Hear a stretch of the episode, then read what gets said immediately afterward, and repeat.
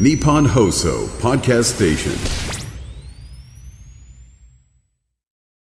土曜日の夕方、いかがお過ごしでしょうか？こんにちは、渡辺美希です。そして番組スペシャルアドバイザーはこの方です。テリー東です。テリーさん、今週もよろしくお願いします。お願いしますさて、こんなメールが来てます。はい何ですか？えー墨田区の氷室さんです。元公務員の方です。自民党の政治刷新本部の本部長に、もし渡辺さん、テリーさんが就任したら、どんな改革をしますか？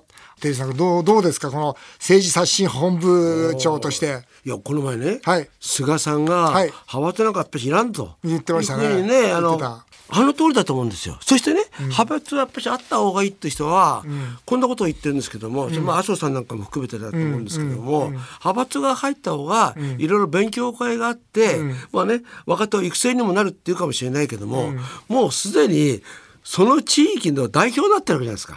ある程度優秀だったら、そのなんか、まあ、別にそう派閥に入んなくたって、中にいれば学ぶことってたくさんあると思うから、今はやはり自分が弱いから派閥に入るまたねそれこそ派閥に入ることによって、この上の顔色を見るじゃないですか、その上を顔色を見ることによってまた違う自分の意識とは違うところでね、だからすごくそういうふうに考えると僕は派閥はない方がいいなというふうにまず最初にそれ言いたいと思います。だから僕は国会議員じゃだったじゃないですか。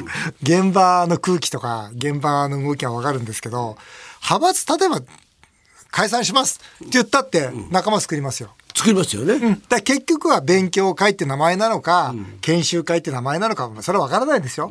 でも仲間作りますよ。結局その仲間のボスができますよ。だ僕はね、派閥っていうのは、パーティーで、まあ、お金を全部握るとかね、いうことはやめた方がいいと思いますし、お金に対してのルールは全部今回見直すべきだと思うんですよ。ただ、派閥解散しようがしまいが、う裏で関係ない。裏ではつるんでる。つるむ。僕はね、今回一番ね、あの、法律変えなきゃいけないのは、会計責任者というものを政治家がなるべきだと思いますね。要するに今、会計責任者の責任にしてるんですよ。だから、例えばですよ、会社が脱税するじゃないですか。その時に、社長じゃなくて、経理部長が捕まってるんですよ。だってそれ社長の意思に決まってるじゃないですか。脱税してんだから。でもそうですよね。それが通るのかって言ったら通らないじゃないですか。通らないですよねこの政治家の世界だけ通るんですよね。ただ今回は会計責任者がですよ、その例えば5人の幹部の皆さんから私は指示受けてないって言ったがゆえに、今回その派閥での立件はできなかった。でも分かんないですよ、これ。5人については個人的には、まあ、1000万レベルでは皆さん裏金作ってるわけだから、そこに切り込めばいいんですよ。それは4000万以上じゃなきゃいけないっていう。あれ4000円っておかしいですよね。まあ今までの慣例だって言うんですけど、いずれにしたってテリーさんこれ脱税だからね。そうですよね。んあれ返すんですかみんな？返さないですよ。だから収支報告直すわけですよ。政治資金にこれはしますと。間違えましたと間違えました。間違えた。で間違いじゃないんですよ。あれは脱税なんですよ。そうですよね。うん。これ本当にね、政治家って文書交通費って月100万円は領収書なんていらないよとか。例えば個人資産、僕、これいつも思ってたんだけど、僕の個人資産が出るわけですよ。すごい少ないんですよ。で、それなんでかって言ったら全部省かれるからなんですよ。だから、正式なその個人資産なんか出てないわけですよ、表に。省かれるって何ですか？だから例えば普通預金はとか未上場会社の株式っていうのは全部これよ資産に入らないんですよそういうことか。情報入りました少ないと言っても10億円書いてあります。ちょっと待ってください。いやいやまたこれは完全に半価買ってますよ、ね。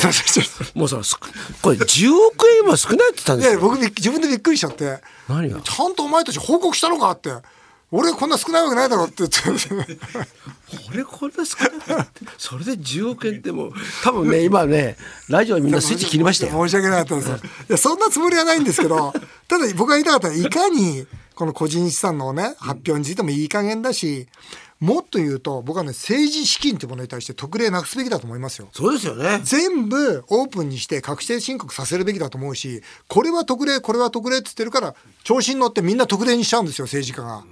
僕はね、今回の件は、徹底的にやるべきだと思いますね。でもやってないですよね。だって、もうどんどんどんどん私立ぼみになってて。そうですよね。うん、もう本当にこの国はもうどうしようもないなと思いますね。ね、この番組ではこれからも言い続けたいと思います。あさて CM の後は能登地震で大きな被害を受けた富山県氷見市の観光協会の会長と電話を結んでお話を伺いたいと思います。ぜひお聞きください。元日に発生した能登半島地震から今日で20日となります。渡辺美樹さんは能登半島の観光都市富山県氷見市の観光協会の会長と国会議員時代から親しく連日現地の様子を気にかけています。そこで今回は氷見市観光協会の松原勝久会長と電話を結び現地の状況今後の課題についてお話を伺いたいと思っています。ということで今回は能登半島の富山県氷見市観光協会の松原会長にお話を伺いたいと思っております。松原さんは全国の観光協会の会長の中でもやり手として大変有名な方であります。えー、松原さんと私の縁はですね、えー、ワタミでも名物の氷見うどんやホタルイカをメニューにさせていただいたり、また逆にですね、えー、氷見で私の講演会を開催していただいたり、親しく付き合わさせていただいております。だから大変心配しております。早速電話がつながっています。松原さん。こんにちは。もしもし、こんにちは。テリーさん、松原さん。はい。はい、あの、松原さん、はじめまして、テリー東です。今日よろしくお願いいたします。はい。この元旦の地震があった時は、松原さん、どちらにいらっしゃったんですか？10キロと離れた隣の高岡市というところ高岡、に家族で、はい、ええ、うん、あの、いたのですけれども、うんうん、どうでした？大変な揺れでした、本当に。ええで、この現状ですね、2週間経ったわけですが、氷見市の現状は今どんな感じですか？そうですね、まあ、今ほど言ったように、その高岡からですね、はい、自宅に帰ろうとしたらですね、まあ、途中で家が全壊、崩壊、あ私の家は大丈夫だったんですけれども、はい、ほぼまあ注意は必要ですが、はい、道路道路はひび割れてるし、陥没やら隆起やらでですね、うんうんうん、まあ、警察や消防の手もまで行き届いてませんので、うん、まあ、まあそのままの状況で歩いてたり、車がはまはまってたりとか、な感じで、まあ、戻れば、まあ、テレビは食器はもうみんな壊れてるような感じで、もう散乱していたという感じです。今、まあ、2週間経ちましたけれども、そうですね、あの全国から、えー、本当にあのたくさんの支援や物資もいただきまして、うん、えー、まあ、断水しておりましたが、水や食料はほぼ行き渡って、え現在あの、水道の方も8割方開通して、まあ、トイレも使えるようになりました。はい、電気とかガスはどうなんですか、えー、ガスの方はもう、えーと、ほぼこれで点検も終わって、あの氷見はですねあの都市ガスではなくてプロパンだったもんですから簡単にそっちの方が修理しやすかったと思いますね。あのまあ、都市ガス系のところは配管や、まあ、水道と同じようで、なかなか普及に時間がかかっているようですけれども、はい、松尾さんあのほら観光協会の会長でしょ。う。はい、ねあの観光庁にもいろいろと要望されたと聞いているんですが。そうですね、観光振興の全国の会議がありまして、うん、であの菅元総理や、あそうですか。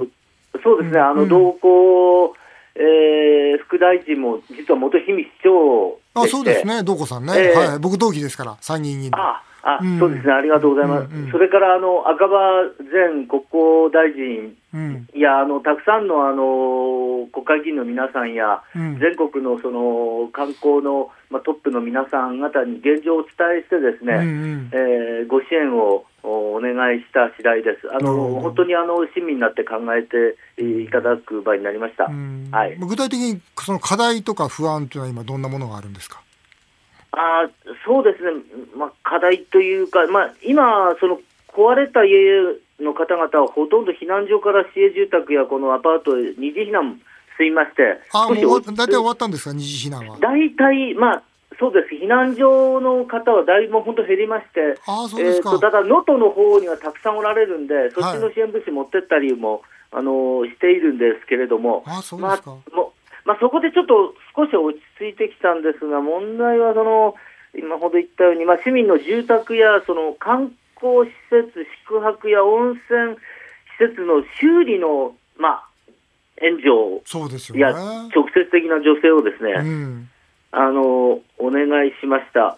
えっ、ー、と予約自体がもう、うん、大半キャンセルになってしまいまして、そうですよね。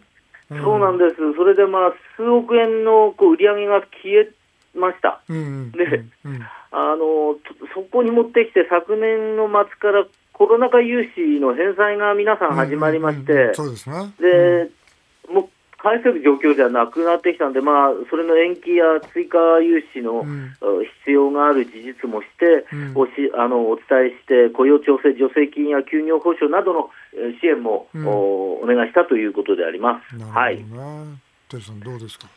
これ旅館兼観光関係なんですけども、はいこれまあ助成されたとしてもですね実際問題としていつぐらいから復活できるのかなというそれの期間的なことはどうなんでしょうか？見通しね。はい。はい。あー観光施設の再開の見通しなのですけれども、実はもう、氷見は温泉郷なんですが、はい。温泉が使えないところが結構ありまして、温泉の源泉はもう戻ったんですか？源泉があの大丈夫だったりするんですけども、ああもう一時期止まったなんてね。ですこうはいニュースありましたけど。ええあのはい。配当というかな、途中の管あが断裂したりとか、はいはい。うんあのありまして、えーちょっと厳しい状況ではあるんですが、ただ、あの今、えー国の方、国の各省や、それから、えー各県の調査隊やこう救援隊が、えーでどんどん入ってきておりますので、うんうん。あのー私らの方で、まあ、観光協会の方で、えー受け入れさせていただいて、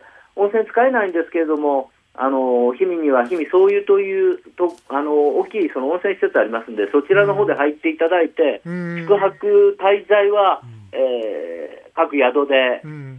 行って、まあ、氷見市内のお調査も元よりですね、うん。能登半島へのそのうーん、まあ、登山でいうと第一キャンプみたいな感じで、そそこを起点にあのいろいろ救援活動をしていただいているので、うん。今は観光客の方々というよりも、うん。そういった、ね。えー救援隊の方々の宿泊施設としてるほど、まあ、使わせて、いや2日ぐらい前からですが、うん。使わせていただいてます。うん。あとは魚介類の例えば在庫とか例えばその観光のお土産の在庫とか、まあい。ろいろとこう皆さんねもう多分そあの潮流が止まって困ってらっしゃると思うんですよね。そうですね、あの加賀谷の小田さんもあのもう大変な状況ではあるように聞いてます、はいはい。食材も残ってたりするんで、あそれに関しては、東京を含めていろんな方々の方で、まあ、購入していただいたり、反対にその現地の方々、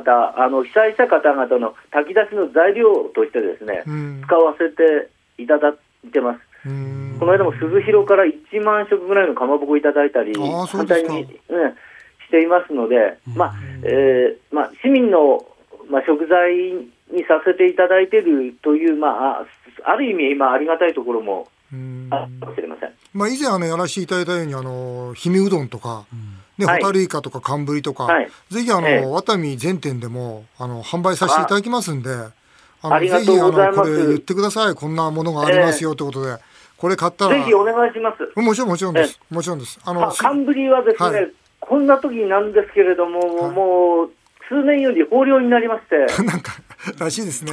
なんか太ってるらしいですね。今年の寒ぶりは。このあのタイミングのどういうんですか、良さというか、うんちょっとなかなかうまくいかいかないことも多いですね、やっぱりね。でも頑張っていきたいと思います、本当に。加賀谷さんのね今の小田社長の話じゃないんですけど、ええ要するにもう加賀谷さんってもうすでにもうお土産を作る会社さんに発注しちゃってるんですよね。ですからもうそれがどんどんどんどん逆に止め,、止めてしまうと今度その発注先の会社さんが困っちゃうじゃないですか。そうですね。うん、だから今度ですねうちでも25万世帯に毎日実はお弁当を配ってるんですが、まあ、ええその方々にですねもう特別そのまあ救済セールというかもうその応援セールをやろうじゃないかということで実はもうこれ始めてるところなんですよ。あそうですね、はい私ももう63になりますが、私の友人すらワタミの食材たくさん使わせていただいてますんで、ありがとうございます。ぜひあのそういうところに伺っていただければ、はいありがたい限りです。わかりまし。た。あと松原さんあのね氷見を世界遺産にしようと、はいはい。ね前から言って言ってたじゃないですか。ええええ。ね今先頭に立って活動されてるわけですが、はいあの当然これから復興してまたはい観光客の方に戻ってきていただかなきゃいけないんですが、あはいのぜひ観光協会の会長として氷見の魅力をぜひ皆さんに紹介してください。そうですね。じゃあ、震災はとなかったものと考えながら、ちょっと宣伝をさせていただきます。何が素晴らしいんですか？うんはい。ありがとうございます。えーえー、まずあの氷見はですねあの3000メートル級の立山連峰を望む風光明媚な温泉郷です。えー、で、えー、その景観を、まあ、今、渡辺さんおっしゃっていただいたように、あの世界遺産に登録すべく活動をしております。うん、あのあれまたあの海越しのね、海越しの立山連峰が美しいんですよね。そうです、そうです。うん、であの渡辺さんにあの前回来ていただいた後ですね、はい、その巨大なその氷見の定置網、ナスカの地上絵のような、あれはあの世界農業遺産にあのおかげさまで登録させていただいて、はい、今度は世界農業遺産にこう挑戦中でございます。あそうですか。はい、あと、まあ、あの魚はもう富山湾は自然の生けすとあの呼ばれてまして、もう寒ぶり始めてマグロやカニやイカに対し白エビ、ホタルイカ、ノドグロ、まあ、有名なあの、あの、ね、広辞苑にも出ている氷見イワシなどですね、すね。言うとも時間がなくなります、こう山ほど、えー、もう食材の宝庫でありまして、あ、ね、のぜひあの現地で美味しい食材をあのそこに馴染んだ料理人の手で作ってものを食べていただければ、本当に満足いただけるというふうに思いますので、ぜひ、この後はですね、皆さんにたくさん訪れていただきたいと思います。はい、ありがとうございます。銀や座や築地の方にも氷見冠、うん、たくさん出てると思いますので、はい、えテリーさん、渡辺さんもまた召し上がっていただければ幸いです。食べさせてもらいます。あのありがとうございます。松本さん、大変な時にお話を聞かせていただいてありがとうございました。いや、本当にありがとうございました。こちらこそ。松村さんの経営センス、はい、リーダーシップ、これでですね、絶対に日々の観光復活すると思いますんで、あの、本当に私たちみんなで応援してますので、引き続き頑張ってください。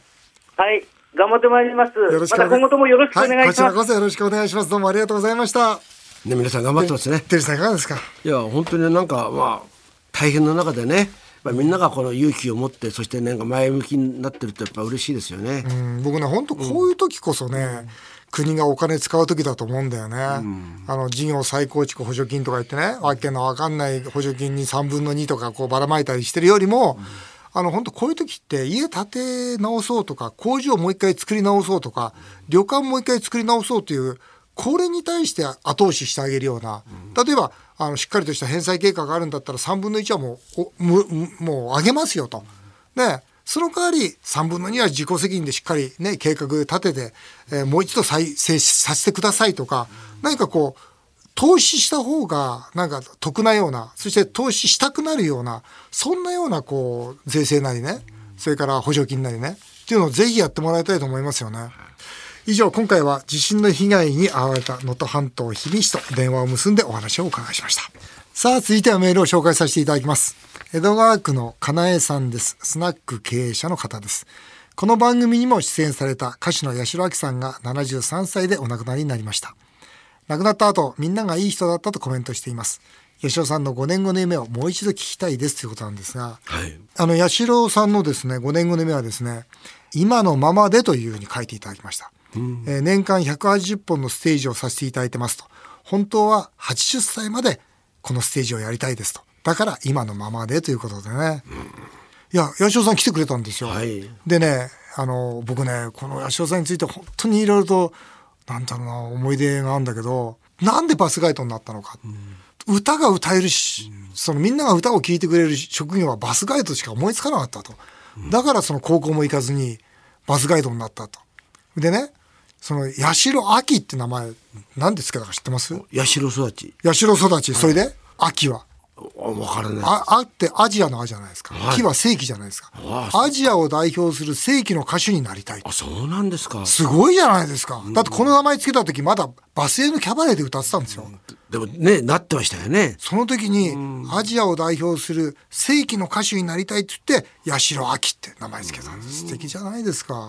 僕も歌手の中で八代亜紀さんが一番好きなんですよ。あ、本当ですか？はい。八代亜紀の声はやっぱり日本人のね、うん、その寂しさのああわかる。入り込むわけじゃない。僕それ八代さんに言ったんですよ。あのほら高倉健さんの駅ってステーション、はい、あったじゃないですか、うん、あそこでこの船歌が流れる。じゃないですか。あれ名場面ですよね、うん、倉本壮さんですよね。そうそうそう。ちょうどねこのスタジオでね、うん、その何だったかな船歌だったかな口ずさんでくれたんだよね。僕目の前でこう一人だけ聞いてて すんごい贅沢だなと思ったけど。いやあの八代さんのあれだなね、惜しい方ね。本当にちょちょっと早すぎますね。うんえー渋谷区のポパイ社長です。はいテリートさんの今年の目標、勇気は、そうです。久しぶりにいい刺激を受けました。おーいいですね。じゃないですか、私も渡辺さんと同じ素敵な女性と出会っても一歩踏み出す勇気がありませんが心のどっかでは人生最大の大恋愛をしたい気持ちがあります、テリーさんちなみに家の中夫婦の間でも勇気は必要でしょうか？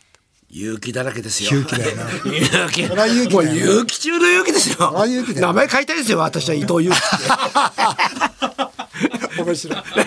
変えたいよね。面白い。渡辺いやいや渡辺勇気になって。渡辺勇気になりたいねやっぱ勇気は大事ですよね。自分から喋ってる？